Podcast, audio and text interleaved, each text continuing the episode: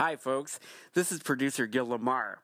While recording this episode, the signal from our sister station seems to have bled into our show. The audio's faint and shouldn't detract from your enjoyment of the chat with Andy.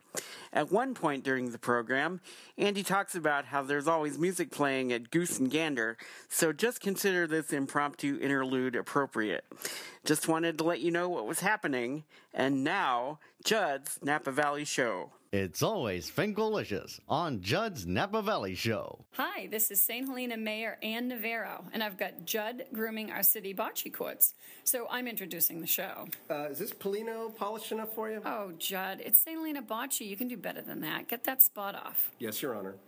Today's guest is purveyor of my favorite burger in the valley, Andy Florsheim, proprietor of Goose and Gander in my fair city of St. Helena. He's a fun guest with some stories to tell. But before we get to it, be sure to visit Judd at Judd's Hill on Silverado Trail. He'll show you a good time. Visiting info can be found at www.juddshill.com. And while online, have a look at their entertaining videos. Put some wine in your shopping cart. Here's my tip, by the way. Type code JNVS when ordering and save 15%, yes, 15% off your entire wine order. Join their wine club and get a better deal than that. Parties, too. Now, enjoy this St. Helena centric episode of Judd's Napa Valley Show. Thanks, Your Honor. You're welcome. Get back to cleaning up those bocce courts, Judd. Oh, you got it. Get ready for another heapful of fascinating things to know from witty and intriguing people on Judd's Napa Valley Show. No stale script and no rehearsing, live from a Napa studio. You may be that intriguing person on Judd's Napa Valley Show. On Judd's Napa Valley Show. Judd's Napa, Judd's Napa Valley, Judd's Napa Valley Show. Here it comes from the 1440 KVON studio in the heart of the beautiful Napa Valley. It's Judd's Napa Valley Show. I'm Lauren Mole, and here's your host, Judd Finkelstein. Come on down. Hey, I'm the next contestant. I won a talk show. That's wonderful. Thanks, Lauren. How are you? Doing great, Judd. How about you? Top of the morning. Top of the day, Judd. Top of the day. What's been happening? You know, we've had a few weeks off here. That's right. Um, couple trips, and um, I think what else happened? There was a, there was two weeks of vacation, and I think once we had a we had a guest actually cancel on us, unfortunately, due Oh, to an illness. man. So, haven't seen you in a little bit. What's new? Oh, well, I'm happy to say that, well, uh, a couple of things happening this week. The first thing is the big day is almost here. It is. It is. What's happening? The Sound of Music debuts this Friday in Sonoma at the Veterans Auditorium. Yes, and this is what we can attribute your glorious mustache to. Is that correct? That's right. I'll be playing the role of Max Detweiler. Who has a mustache, Yes, he does. and hence so do you. Yes. Can you give us a little piece? Ladies and gentlemen, I have with me now the decision from our distinguished judges. We will start with the award for third prize. For this honor, the judges have named the trio of the Second Mount of Harrigan. Second prize to the first soloist of the choir of St. Agatha's Church in Murbach, Fräulein Schweiger. And first Wait, wait, wait, wait. Stop right there. Don't give away who wins first. We want people to come see the show. Uh, okay. Okay. you got to leave them hanging.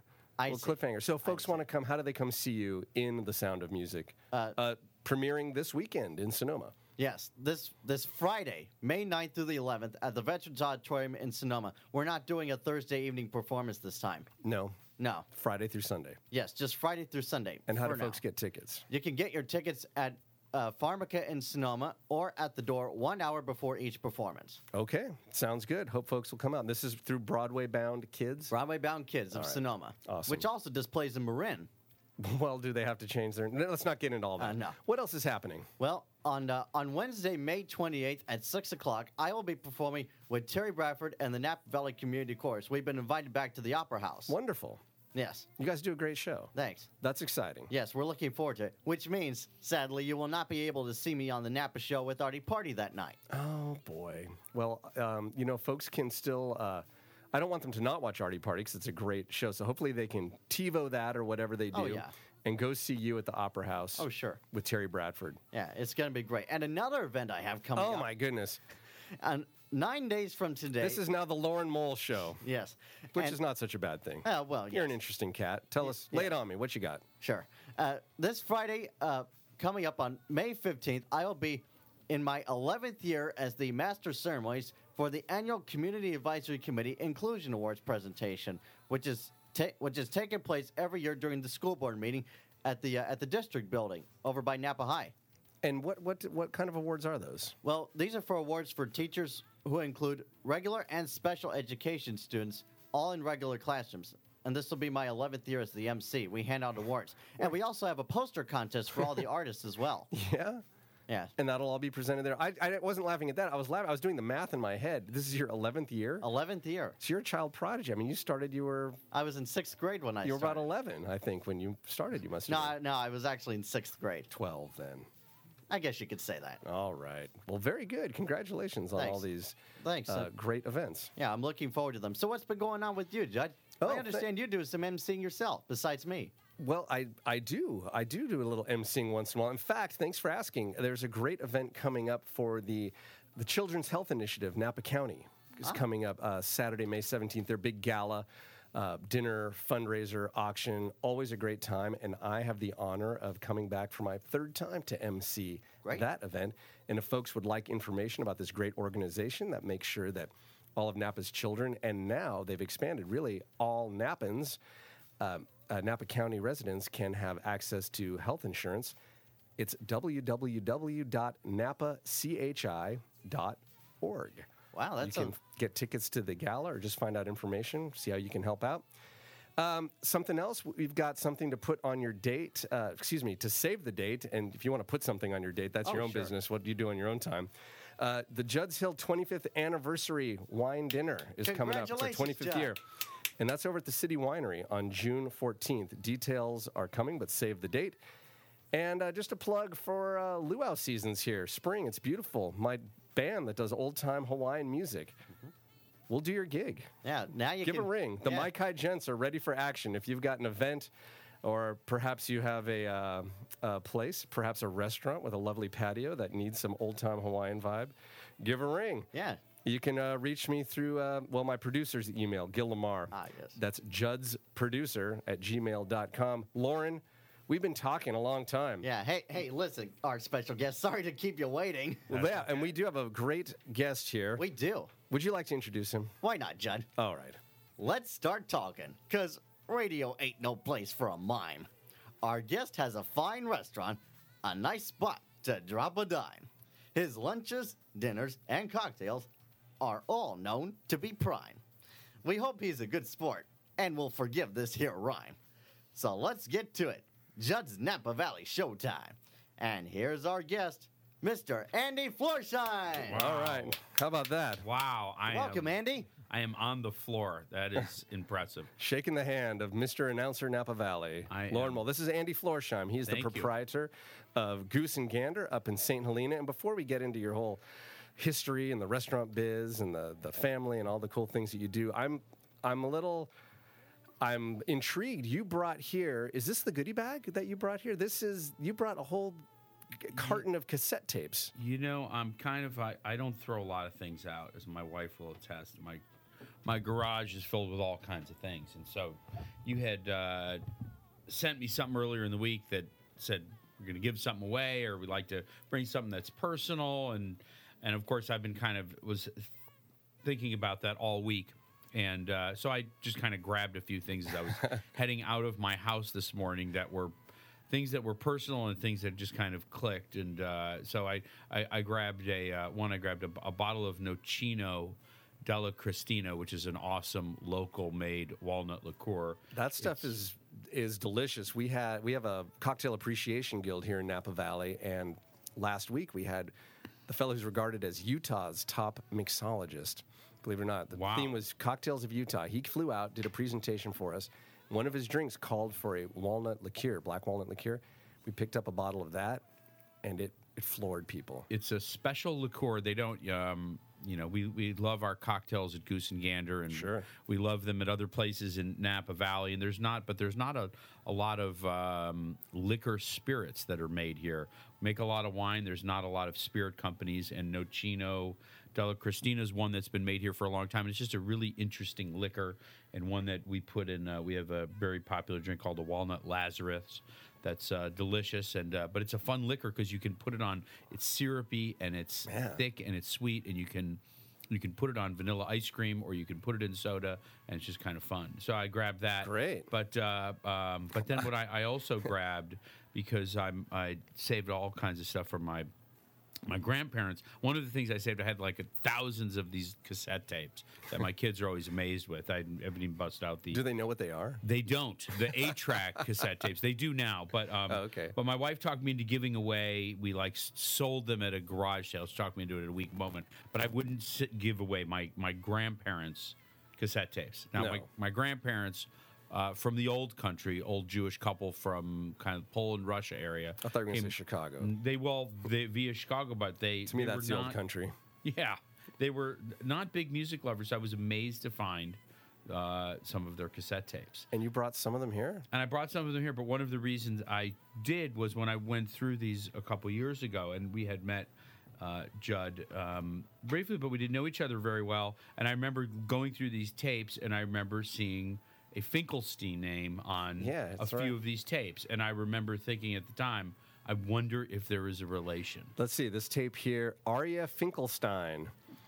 I'm not aware of any relation, but um, there, a- there are many musicians in my family. You've got some nice uh, Siman Tov and uh, Bar Bat Mitzvah song, uh, some other good Hebrew stuff that I, if I pronounce them correctly, I'll mess up this microphone with the sounds. This is cool. This is cool. So, what we do here on the show is each week we offer the listeners a chance to get their hands on Judd's goodies. So guests bring in a goodie bag. Uh, thank you for bringing this. If you would, um, if you out there listening would like to get your hands on my goodies, which in this case are um, a few of these cassettes and maybe even this uh, bottle of black walnut liqueur, if I'm willing to let that one go.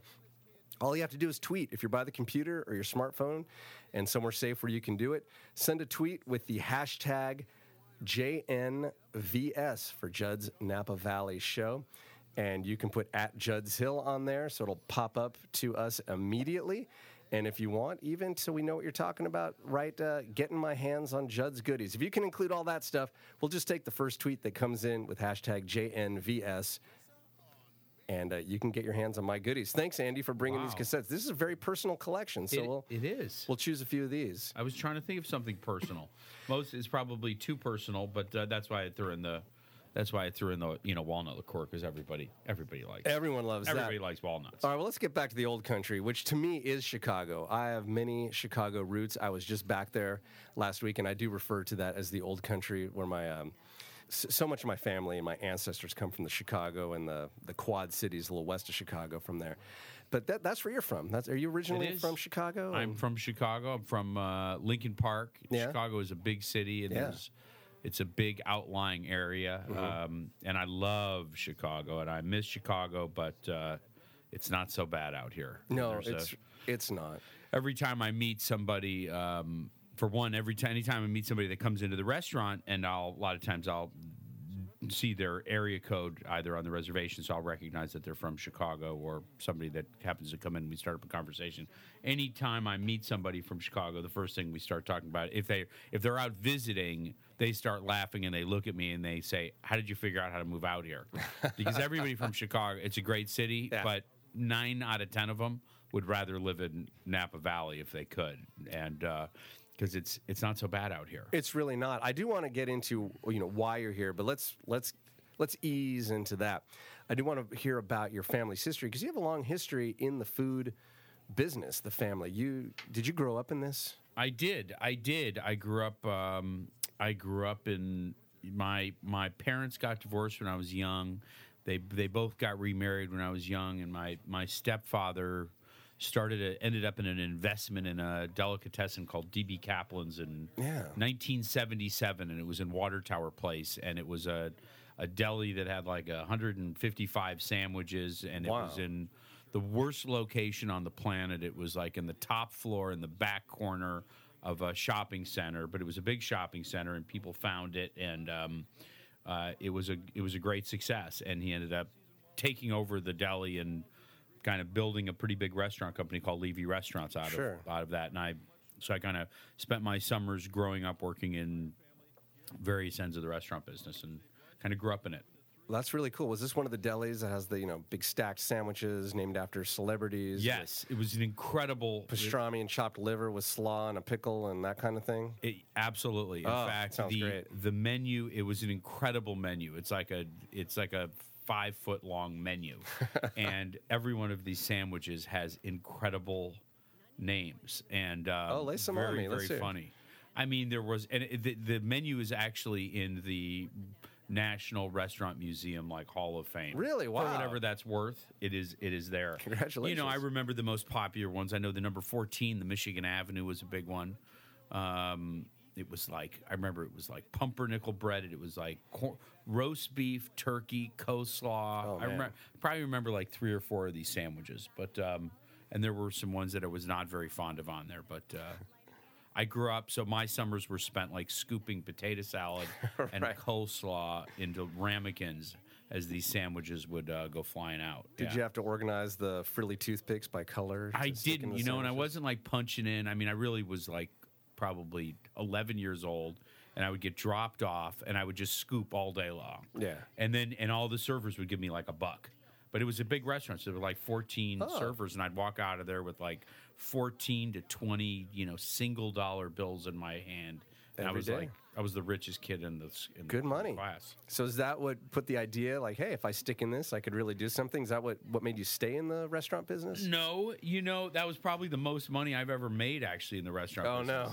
business. no, it's a tough business, but it's a great business, and um, it's fun when you work in a restaurant that uh, you know makes people happy and it's serving great food, and Right. um, and it's also it's a nice. Um, it, it's a nice way of living if you're able to, you know, if you're able to work in a restaurant that has a nice culture, as we do, we've got great people that work there, and it's a lot of fun to be around. It's a very social ass. It's a it's a it's a nice social life. I met my wife working in a rest in a Oh, restaurant really? together.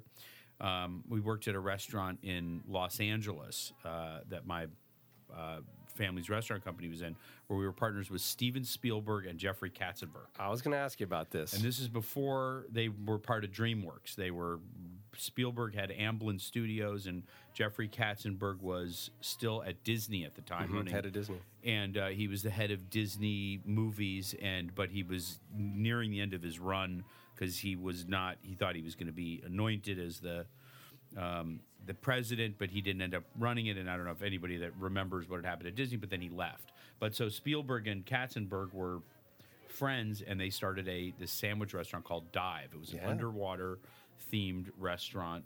I remember uh, it well. It was out there in Century City. It was in Century City, and it was in it was an amazing learning experience. Um, it was very cool, but it was also kind of a disaster in that it cost you know six million dollars to six million dollars to to build it out.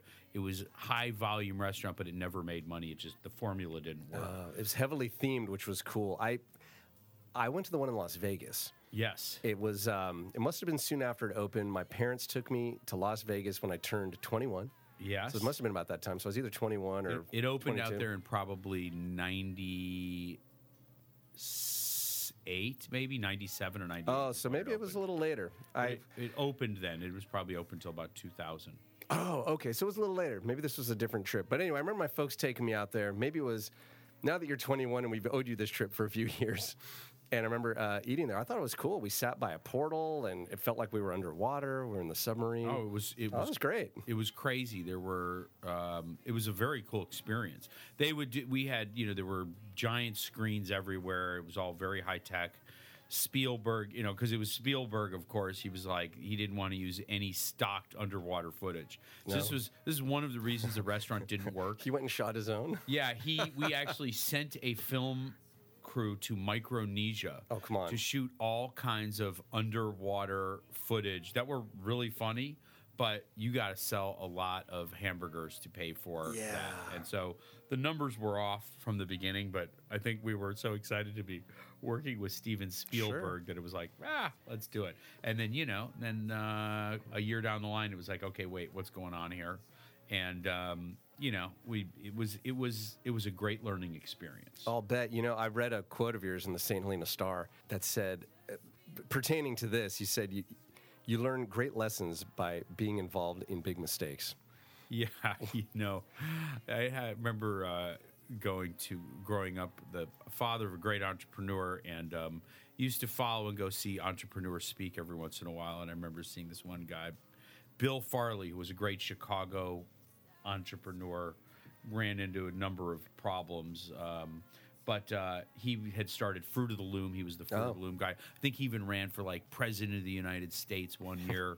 um, you know, I think he got like one vote, but he ran, and he was a bigger than life character. And I remember um, seeing him speak once, and he was just boasting about this success and this success, and he also had some of these like monumental, well-known failures. And at the end of his, you know, talking about one success after another, he took it was at Northwestern business school at Kellogg, and they asked uh, first question. First kid asked, um, "Mr. Farley, thank you so much. You've um, you told us about all of these great successes, but I followed your career, and I happen to know there were some pretty big failures as well.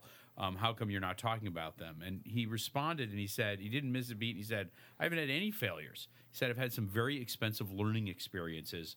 But never any failures. It's a great attitude. It is, and you know, it's kind of funny. On one hand, you're it's a little bit of full of it and a little bit of rationalizing, but it's a good way of looking at it, which is Sure.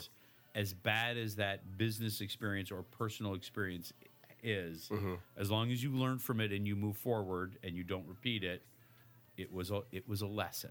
Well, and it sounds like you did learn something from the dive experience because I you're learned. obviously in the business and seem like you're I learned Doing a lot. well. and that one wasn't my own money, but it was. Uh, so I, but you still, when you're involved in a business failure, it's just that you can learn just as much from someone else's failure than your own. Right. So you know, You still hang with uh, Mr. Spielberg? I do not. Uh, you know, Stephen and I had a. I wouldn't say we had a falling out, um, but he didn't. He didn't keep calling after the restaurant closed. I don't know why. I see. You know, my wife used to work for him, and I thought, well, maybe we should all get together. Bring him up here. We'll get together, talk about the old days. He, you know what? He was one of the nicest, coolest guys I've ever met, and um, the times that and it was I was actually working in the film business at the time. I after school, after growing up in the restaurant business, I left and I was in film production for about three years um, after college. Do tell. And we and the reason I ended up working at Dive was I was working on this movie in Mississippi, a, Huck, call, a Huckleberry Finn. It was a Huckleberry Finn remake starring Elijah Wood, um, and it was in the middle of Mississippi. And there was a there was a great uh, cinematographer on the movie, Janusz Kaminski. Oh, famous. Who has won uh, awards at the time? Though he hadn't won anything. He was a Polish cinematographer that was trained in Chicago at Columbia University, and I was working for Janusz because I was I was like a low level person on the camera team. I would do video assist for directors, and I loved it. I worked on one bad movie after another, and Janusz was bragging at the time that he was going to um, do Steven Spielberg's next movie.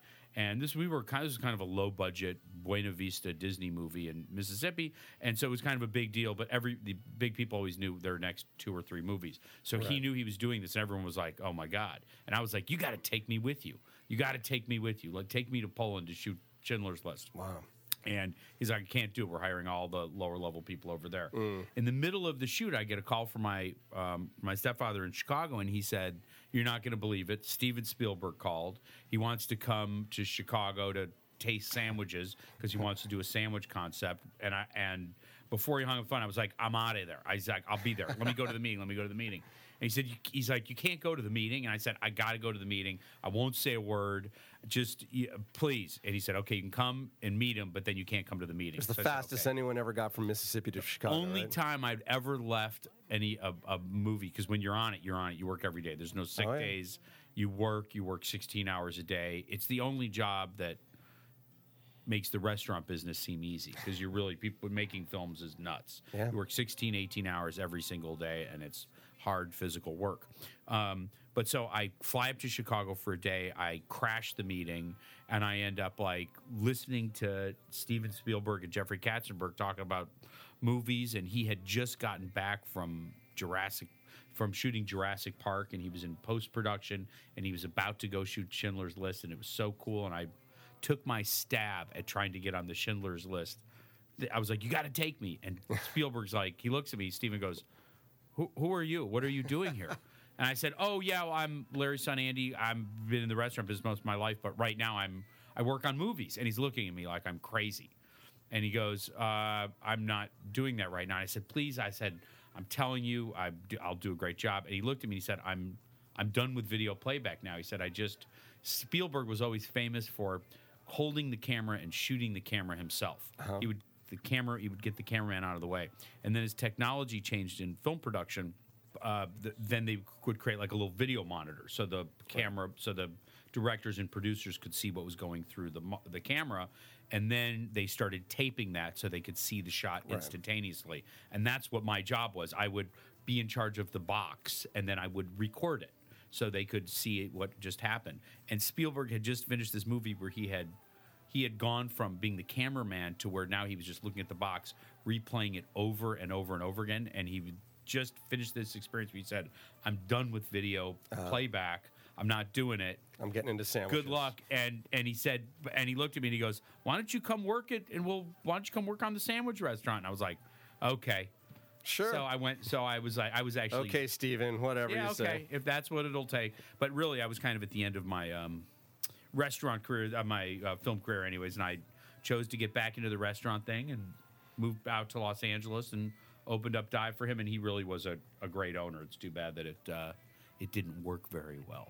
Well, when we come back from this break, we're going to talk about stuff that is working well for you. What's happening now these days for you in the restaurant world, life in Napa Valley, and whatnot. We'll be back with more of Judd's Napa Valley Show right after these messages.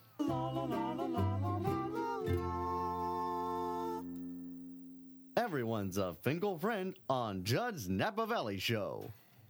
At 1440 on your AM dial in Napa and streaming live in Chicago at KVON.com, it's Judd's Napa Valley Show. Here we are. Thanks, Lauren Mole. You got to put in that plug for Chicago, the hometown of our guest, Mr. Andy Florsheim, restaurateur extraordinaire, proprietor of Goose and Gander in St. Helena. And uh, well, let's talk about it. You know, we talked a little bit about your past. Let's talk about your present at this point. You know, Goose and Gander, it's there. What's happening? I know you're renowned not only for the food and We're- the great vibe, but the cocktail scene there. You guys are doing it. You know what? It is a very special um, place, and I've been in the restaurant business essentially my whole life, as I've just told you. Um, but uh, nothing.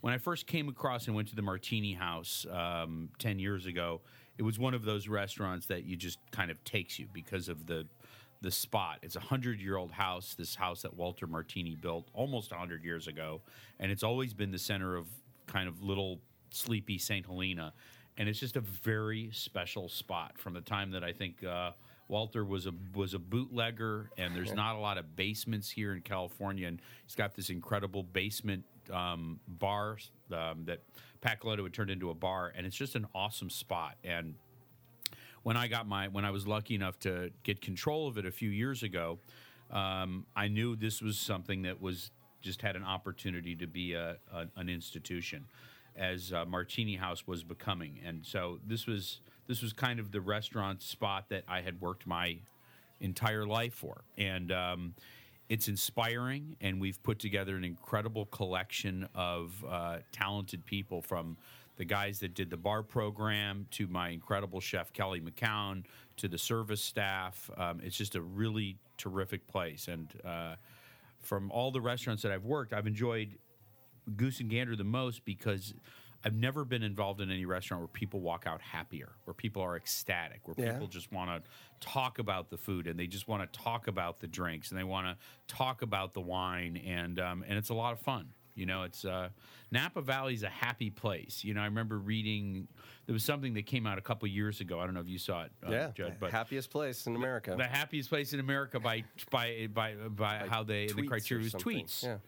And um, although if you read into the criteria, one of the buzzwords for happy was wine. Hey, What- makes me happy. But it's true. But it is true. Um, but nevertheless, it is. And I had always I had sensed that in the six years I had been out here. I'm like, wow, this is a really happy place. This is a really nice place to live.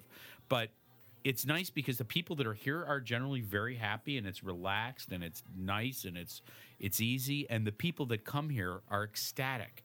They have. Um, you know they've left their children at home they're drinking they're running around they're whether they're taking one day or one night or a whole week they're on a wonderful kind of usually childless loca- um, vacation Right. and having the time of their life and and their you know their e-ticket for those of you old enough to remember the e-tickets at disneyland their e-ticket is going to goose and gander and you know maybe going to french laundry or going to you know one of the other wonderful restaurants that are in napa valley. And so you're kind of getting them at really is this is their time where it's you know they're coming out they might be getting massage they're going to taste some wine they're intoxicated in so many different ways. And and then we're getting them for you know they only get so many meals out here. And you get them for a meal and they are so excited when they're coming in and they've heard so much about our restaurant. And then we exceed their expectations and they're just bubbling and it's it's a lot of fun to um, spend your life being around people that that say oh my god this is incredible This is Yeah, you can't ask for much more than that. I know I've had a great time every time I've been in. Uh, of course, love the drinks, and I got to say, if I had a nickel for every time I've seen somebody on Facebook posting a photo of the cocktail they've had at Goose and Gander, because every cocktail is presented so beautifully and garnished so beautifully, I'd have a lot of nickels. It's you know what the cocktail program there's really special, and um, when we first took it over, we kind of joked about the fact that this bar was so cool. We were like, we can serve cold hot dogs and warm beer, and people are still going to come. Yeah, that, just to go to that bar. but you know what? But we went the opposite direction, and we put the the, the best bar bar program uh, on the planet in the best bar on the planet, and all go. of a sudden, people come in and they go. All right. I mean, once you walk into that bar, you know you have arrived. Yeah, for sure. Or if you walk onto the patio at a function and somebody hands you a cocktail and you look at it before you've even tasted these cocktails, you look at it and they're gorgeous. The the colors and every one of them is perfectly made and uh, and incredibly consistent. And you see it, and before it goes in your mouth, and you see like fruit and um, you know fresh juices and spirits perfectly blended. And before you take a sip, you know how good it's going to be. And then you take your sip and you go, "All right." Yeah, there's no doubt. it." Those drinks are feast for the eyes as well as the taste buds. Yes, and you know what? And it's a lot of fun. It's a lot of fun being a part of people's experiences. And we've only been open two years now, but um, what's a lot of fun is now we're at the point where we're getting people that are coming back, and we're getting calls on a daily basis of, "Oh, I just was looking at the menu online, and you're not running the." whatever anymore because our food is consistent but we're also it's seasonal it's one of the things that's amazing about napa uh, valley is there's so many things that are fresh at various times of the year and so the menu always changes a little bit with most restaurants Sure. up here because it's seasonal and fresh and people taste things um, and there's so many things on our menu that people go they they get hooked on you know whether it's some one of our shrimp dishes or our scallops but people get hooked and they come back and they they want what they had last time and most of the time we can do it but they're you know people are always walking out really happy so it's fun Of course. And what is it? What is it about Goose and Gander that reflects you? I mean, you're the man behind it. So how have you, you know, inserted yourself into it? When folks go there, how are they experiencing you as a person as well? Well, it's you know, for one, a lot of times my wife and I, uh, my wife Trish and I, are, sure. are both there uh, often, greeting people and talking to people um, because it's because it's fun and we like to be there. But um, you know, it's also it's laid back. You know, it's it's interesting. It was the the location and the the place were so special when we took over. But some of the changes that we made were reflective of the way that we like to eat and the way that we like to go out. And you know, it was a fancy upstairs. It was always a fancy white tablecloth restaurant. Um, I had been to Martini House 20 times and had never stood upstairs. And a lot of people had said the same thing. And a lot of people only went upstairs because they went for their, it was their anniversary meal, it was a special dining meal, or they only sat outside. There's a lot of different special places to eat there, but some of it was a little too formal. And, you know, one of the things we wanted to do was take some of the downstairs vibe, take it upstairs so it was just as easy um, and just as comfy to kind of just roll in and sit and have dinner upstairs as it is sitting downstairs by the fire.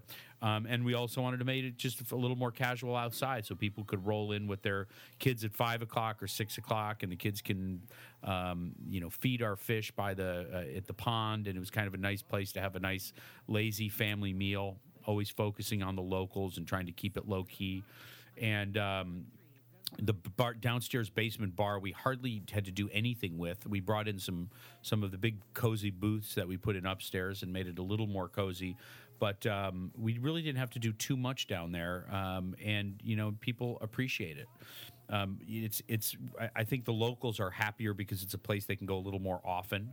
Um, we we're still totally serious about food and about cocktails, but we just like doing it with our jeans on. We're not like we're not big fans of getting dressed up. Um, we just uh, we just appreciate great food and uh, and great cocktails and great wine, and it's an inspiring location. And um, you know the, the servers that work there are very knowledgeable, but it's also casual. It's Right. but to, you know you have to really know your stuff though to be casual and serious about food and and our servers and our bartenders and our um, uh, all of the support staff people really work hard and they really care um, about making people happy and they're proud of the food and the cocktails are coming out and it's it's been a lot of fun. You know, we play a little rock and roll. Uh, you know, it's sometimes there's some people that are you know used to uh, a little bit of a quieter dining room. Um, unfortunately, we're, we're we're big fans of music, and so we kind of play our our music and generally rock and roll up in the dining room and down in the bar and out on the patio and. Uh, and what's awesome about this summer, what we did last summer uh, that we're doing this summer is we're doing um, uh, our summer Sundays, which starts and on so every Sunday from about one to four in the afternoon, we have live music um, out on our patio and um, a lot of returning bands from last year, and it's no cover, and people just sit out there and eat and drink and kind of roll in and roll out and you know, as as gorgeous as Napa is, there's not a lot. There's not a ton to do outside, especially with eating. There's not enough um, restaurants that have outdoor seating, and we have an incredible patio, Yeah, an it's, outdoor a gorgeous, gorgeous little patio there. an outdoor area, and now we're doing live music, and we've got a um, a portable bar, and we we've done some um, uh, we're kind of doing some fun events, and one of which you're not you're going to think I just made this up, but we were just talking about taking one of the Sundays um, this summer, or else doing it on a different day. I think they're all booked, and doing a luau. Say luau. Oh, he We did are- say swear to God. luau. Okay. But I'm t- and Michael Jack Pasden is came from Michael Jack Pasden, um, who said we got to do a luau this summer. Here's my card. If you need And music. so we were we've been debating on who the music is, and I think we're done now. I think. All right. So now we have a band for our luau, and we now We'll have there. to find a good date, and uh, we'll see if we can get some of our. Uh, we'll have to get some of our Napa friends to make a trip up, and we'll find a good date. Oh, I'll bring an entourage. Have tropical cocktails as well. And we are gonna, and I think what we're gonna have to do is roast a pig. Oh, there you go. because Kelly uh, Kelly's been looking for a reason to roast a pig. He loves cooking whole animals, and I think if it's going to be a proper luau, we're going to have to put a pit in the in our yard um, at Goose and Gander, and we were wondering who was going to play, and now we've now All we right, well, let's talk. Aloha. Well, I can certainly see how the vibe reflects you as you sit here in your, you know, blue jeans and you got the the get attitude. So much appreciated. And obviously, it's a hit with the locals and the um, and the visitors here. Now, I'm kind of curious. I, I was reading a little bit about you, not to get off of Goose and Gander, but you're also involved in, or at least the the company with other restaurants. You know, throughout there's there's food service at sports venues. Well- there's Yeah, it's interesting. I came, so I kind of, as I told you a little bit earlier, I kind of grew up working at a restaurant company that started as a deli. Yeah. and I worked in a deli, and they in the the the restaurant company, Levy Restaurants, started opening up different concepts. Most restaurant companies do things the easy way, and they find one concept that works, and when you get a concept that works, you roll it out. Right. We seem to do things the hard way, but it was like because we were very creative, and it was fun to come up with one concept after another, and so Right, we right. we kind of did a lot of different restaurants in the Chicago area, mostly in downtown. Um, and it was all different types of restaurants, um, some of which are still around. Spiaggia, it's one of the um, uh, highest end Italian restaurants in the country, and James Beard award winning. Um, and then there was Bistro 110. There were a lot of great restaurants, but none of which were really duplicated.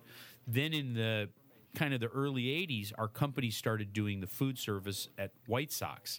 And Yeah. for unless uh, you know, for the young kids, they don't even remember the days when there weren't stadium clubs and skyboxes. But there used to not be any skyboxes. This is all very recent. And so when they started doing skyboxes, Levy restaurants, we ended up doing the food there because the owner of the White Sox and the Chicago Bulls, a guy named Jerry Reinsdorf, was one of the first people that built one of the new stadiums with a lot of skyboxes. First recognized that the the formula that you can make a lot more money selling these skyboxes um, to companies for hundreds of thousands of dollars a year or millions as opposed to selling two seats at a time to individuals. Right. So he was one of the first people that built the stadium with a lot of skyboxes was having a hard time selling them and he was one of the first people who said maybe if i change the food service so at the time all of the if you had food in a stadium it was coming from an Aramark, it was coming from a Sodexo Marriott, it was coming from a company that kind of did was a hot dog and hamburger company, concessions company, and then all of a sudden you've got skyboxes and stadium clubs where you're entertaining high-end clients and it was demanding a different kind of food. Um, right. So you had to up the game. I do. We're getting a little short on time, but Yeah. I, I want to ask you something. Obviously, it's done well. So, well, maybe just quickly name a few of the big venues because you said that the White Sox. Oh, you have so- something in Wrigley. Well, it, it went from so it was a Wrigley Field, a lot of Chicago ones, and then Levy started doing stuff outside of uh, Chicago, like the Staples Center, which is kind of like the Oh, in LA. the other end of where it's like all skyboxes and three professional teams, and Levy does all the concessions and the food there, but Now- then became part of Compass Group, which uh, so uh, things things evolved. All right, something on my mind. I read at the Lincoln Park Zoo in Chicago. Now, are there certain sensitivities you have to have when you're doing food service at the zoo when the people have been looking at the animals all day and then which animals do you serve? Are you the ones that run the kiosk by the reptile house, the Taste Like Chicken Cafe? Is that one of yours? you know, you know that's actually pretty funny. For one, Oh. I grew up across the street from the Lincoln Park Zoo. So if I just so you know, if I open my window, you could hear I could hear the seals at night. Oh. Um, and my parents still live there. And when I'm back with my kids, they still hear the seals when we're back. Uh, we've come visit in the summertime. But um, and should, the Lincoln Park Zoo is the last free. I believe it is the last free zoo in America.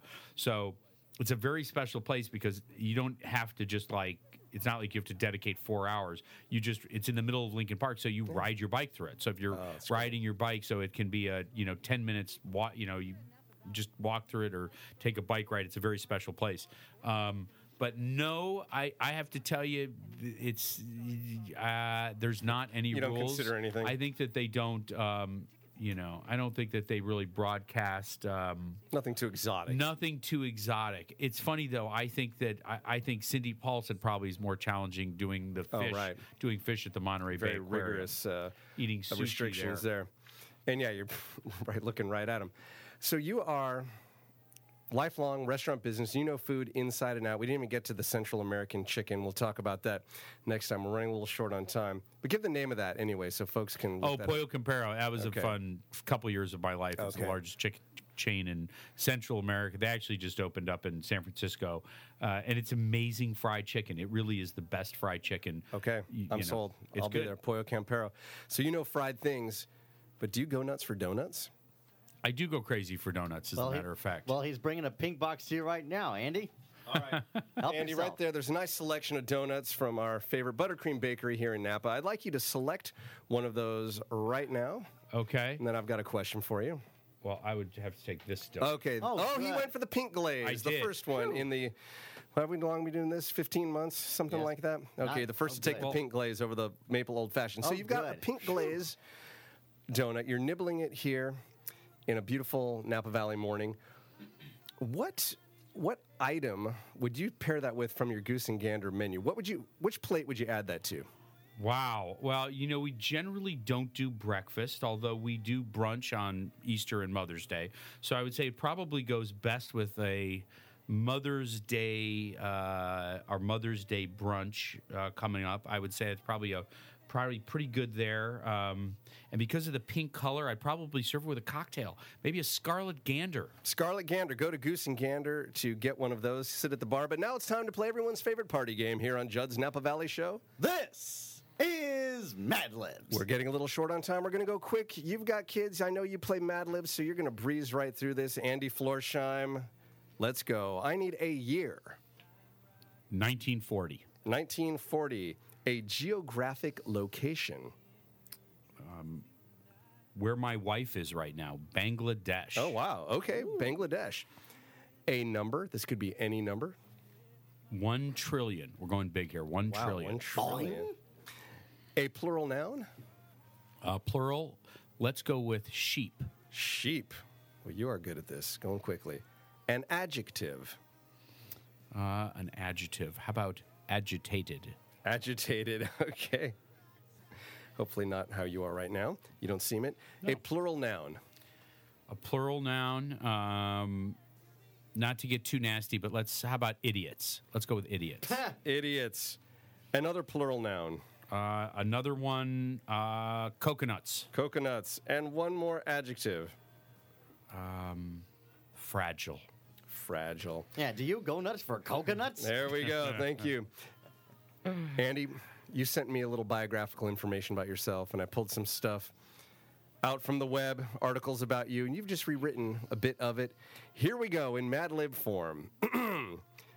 Andy Florsheim began his professional career in 1940 when he went to work for Levy Restaurant's first operation, DB Kaplan's Delicatessen. In 2009, after hiring and training his replacement, Florsheim moved to California to pursue a lifelong passion of living in Bangladesh by way of California. That's pretty good. Florsheim was quite familiar with Martini House, the bar. This is we were, we were just talking about. We're, now we're talking about your goose and gander. And um, you said, this is your quote, I came here one trillion times and I never went upstairs. And about the transition from Martini House to Goose and Gander, Florsheim says, the goal from the beginning was how do we not mess with the sheep, which are perfect, and drive traffic upstairs, actually bring the agitated bar vibe to the upstairs? All right. Yeah. Upstairs, we wanted to create more idiots. We wanted bigger coconuts. We wanted a little more fun. So we brought in a fragile chef, Florsheim said with a laugh. That is scary because some of it is so true and some of it, thankfully, is not. But uh, there's a few that are truer than I'd uh, like to think. Andy Florsheim, proprietor of Goose and Gander, thanks for joining us on Judd's Napa Valley Show. If you would like to get your hands on Judd's goodies, Andy has brought me a selection of cassette tapes of Broadway hits My Fair Lady, Phantom of the Opera, South Pacific, Jackie Mason's The World According to Me, and oh, Tom Jones live in Las Vegas, and Carol Channing. This is an old cassette. The new, mus- the new musical comedy Hello Dolly, as well as a bottle of the uh, Nocino black walnut liqueur. All you have to do is tweet with hashtag JNVS and at Judd's Hill, and you might want to add getting your hands on Judd's goodies. Thanks for joining us. And this is Lauren Mole speaking for Judd's Napa Valley Show, a Gil Lamar production. Judd's Napa Valley Show.